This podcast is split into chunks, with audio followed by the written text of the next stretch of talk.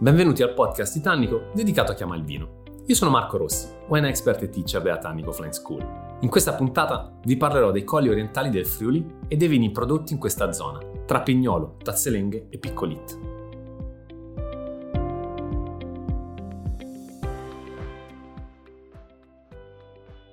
Il modo più semplice per iniziare un percorso di approfondimento dei vini, dei territori e anche proprio dei micro territori del eh, Friuli Venezia Giulia è quello di partire dalla zona centro-orientale, quindi siamo ad est di Udine e andiamo a focalizzarci sui colli orientali del Friuli. I colli orientali hanno una parola d'ordine che forse li caratterizza e li identifica alla perfezione, ovvero l'equilibrio. Un equilibrio culturale, un equilibrio di eh, lingua, di tradizione, ma anche un equilibrio di quelli che sono i vitigni che troviamo all'interno della regione Friuli Venezia Giulia. Anche per quanto riguarda proprio le tradizioni di andare a fare vino. Abbiamo detto che il, la regione mh, allargata è rappresentata e identificata da un 70% di produzione dedicata ai vini a bacca bianca, ai vitigni a bacca bianca. In questo caso invece quando parliamo dei colli orientali del Friuli abbiamo tra la produzione produzione dei vini bianchi e dei vini rossi un equilibrio quasi perfetto perché siamo intorno al 50% e 50%, quindi un qualcosa di più unico che raro.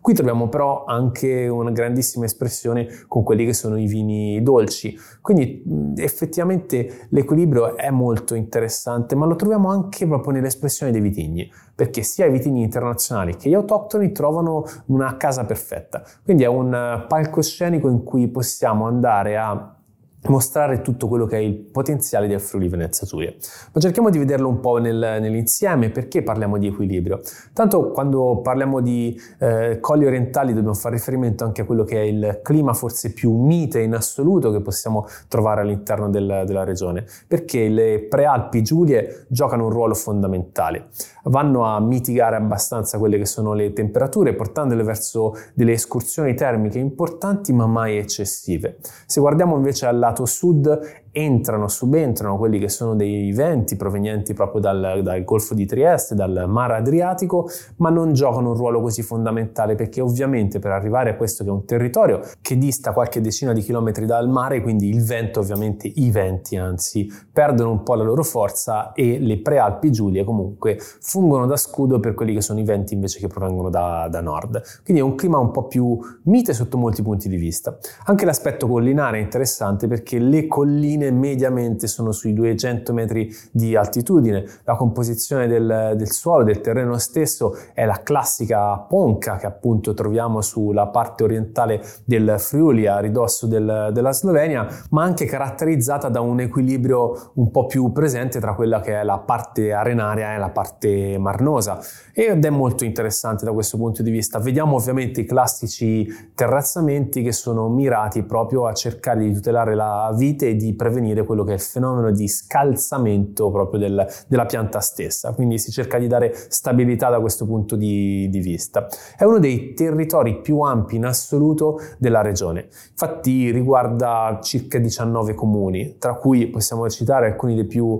importanti, dei più famosi, eh, Tarcento, Nimis, andiamo a incontrare anche Corno di Rosazzo, Prepotto, soprattutto Cividale del Friuli. Cividale già in antichità, ai tempi dei Romani, prima di Cristo, era considerato insieme a Aquilei appunto uno dei punti più importanti per la produzione di vino nel nord-est italiano ed era chiamata al, al tempo Forum Giuli. Poi ovviamente questo è il nome del, del territorio che verrà ripreso e darà nome proprio alla, alla regione. Quindi abbiamo dei comuni importanti abbiamo anche delle sottozone proprio a identificare come l'aspetto qualitativo e focus sulla zona è stato eh, preso in considerazione Molte di queste sottozone poi hanno dato vita addirittura delle DOCG, perché troviamo quella che è la, zona, la sottozona di eh, Faedis, troviamo la sottozona di Cialla, che quando diciamo Cialla, appunto se stiamo parlando del Picolit, in questo caso rappresenta forse la massima espressione qualitativa. Quelle che sono le rese eh, previste dal disciplinare, per esempio della denominazione allargata dei colli orientali, qui scendono. Generalmente si parla di un 70% di resa quando andiamo andiamo nel territorio di Cialla invece le rese scendono e non, non di poco.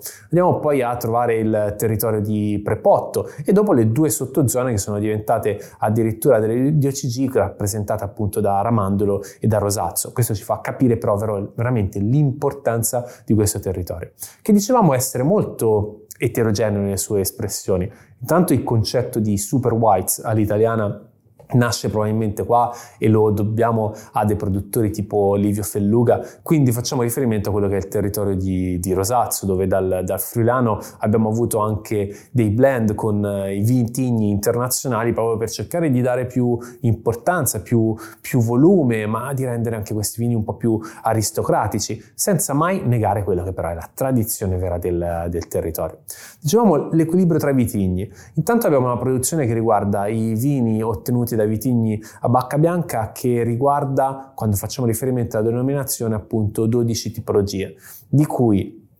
una ovviamente è i colli orientali bianco, mm, dove si può lavorare sul blend classico, quindi partiamo dal fulano di solito e poi andiamo ad avere eh, all'interno quelli che sono vitigni internazionali, vitigni autoctoni. Abbiamo poi la possibilità di avere la versione dolce per quanto riguarda appunto il verduzzo e per quanto riguarda il picolit e dopo abbiamo invece i 10 vitigni autorizzati a bacca bianca del, del territorio che sono quelli proprio classici dai internazionali, quindi dallo Chardonnay al Sauvignon Blanc per, per intenderci, arrivando a, a, toccare poi invece quella che è proprio l'identità propria del, del territorio che riguarda la ribolla, la malvasia, il fulano e via dicendo. Abbiamo poi la versione invece rossa della denominazione con 11 tipologie, di cui una riguarda la, la riserva e si fa riferimento alla riserva con due anni di invecchiamento non necessariamente in legno presso il produttore. Poi abbiamo le 10 versioni invece che riguardano le espressioni in monovitigno oppure ovviamente c'è anche l'espressione in blend. Qua troviamo sia i vitigni internazionali che quelli autoctoni. Sugli internazionali ovviamente i classici Cabernet Franc, Cabernet Sauvignon, il Merlot, il Pinot Noir, giusto per citarne alcuni, e poi abbiamo questa identità tipica friulana che è rappresentata dal, dal refosco che qua trova comunque delle espressioni molto importanti, lo schioppettino che a prepotto, ricordiamoci, raggiunge la sua massima espressione qualitativa, quella proprio riconosciuta, questo è stato uno degli ultimi avamposti di questo, di questo vitigno. Troviamo anche però il, il, pignolo che svolge un ruolo molto molto importante all'interno del, dell'areale, ma troviamo anche dei vitigni quasi dimenticati, tipo il Tazzelenghe, che vale la pena citare. Poi andremo ad approfondire gli altri, ma il Tazzelenghe che è un vitigno che era stato quasi dimenticato, si era smesso di produrre in, nella sua quasi totalità vino con questo vitigno perché era un vitigno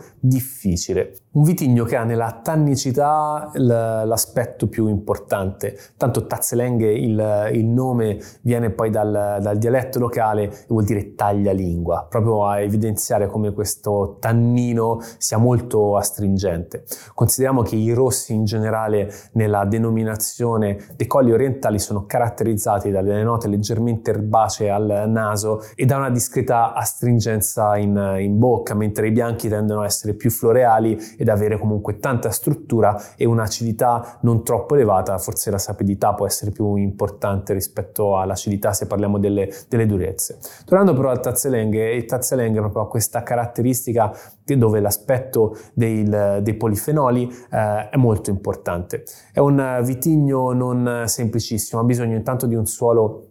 non troppo generoso, perché un suolo troppo generoso andrebbe proprio a mettere in evidenza ancora di più questo aspetto della tannicità, rendendolo quindi un vitigno che dà dei vini quasi, quasi imbevibili, proprio per questa sensazione di asciutto che dà al, al, palato. È un vitigno quindi che nel suolo di Ponca trova la sua espressione perfetta, intanto lo riconosciamo perché ha una bacca estremamente pruinosa e tende già al bluastro. Ricordiamoci che i vitigni che hanno questa colorazione che tende a bluastro, spesso e volentieri ci danno appunto eh, informazioni di questa ricchezza di polifenoli, questa ricchezza anche cromatica che poi ritroviamo nel vino con vini che tendono a essere di colore, eh, tendono a essere fitti proprio nella loro espressione di, di, rosso e poi appunto in gioventù soprattutto hanno queste, queste espressioni, queste colorazioni che tendono un po' al violaceo, quindi un rosso rubino che tende un po' al, al violaceo.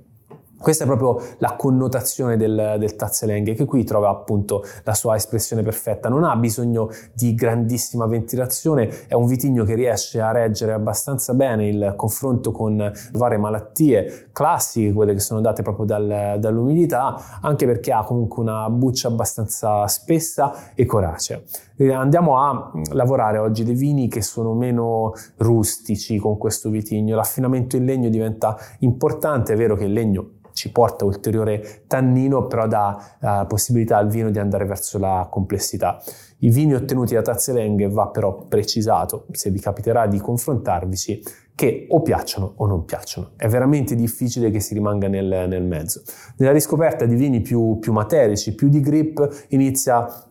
a rivestire proprio un ruolo trainante per quanto riguarda gli autoctoni della, della, regione, però è sicuramente un vino non da aperitivo, è più un vino da abbinamento. E con la selvaggina un po' per la struttura, un po' per il corpo, un po' anche proprio per questa rusticità che lo denota, riesce veramente a trovare quello che è l'abbinamento perfetto, perché anche l'intensità proprio aromatica sia al naso ma anche la persistenza al palato che sono in grado di reggere dei piatti tradizionali forti come quelli a base di selvaggina Cina. Per intenderci, dunque, i vitigni autoctoni hanno popolato e continuano a popolare la denominazione dei colli orientali, ma lo fanno andando perfettamente a braccetto con quelli che sono i vitigni internazionali.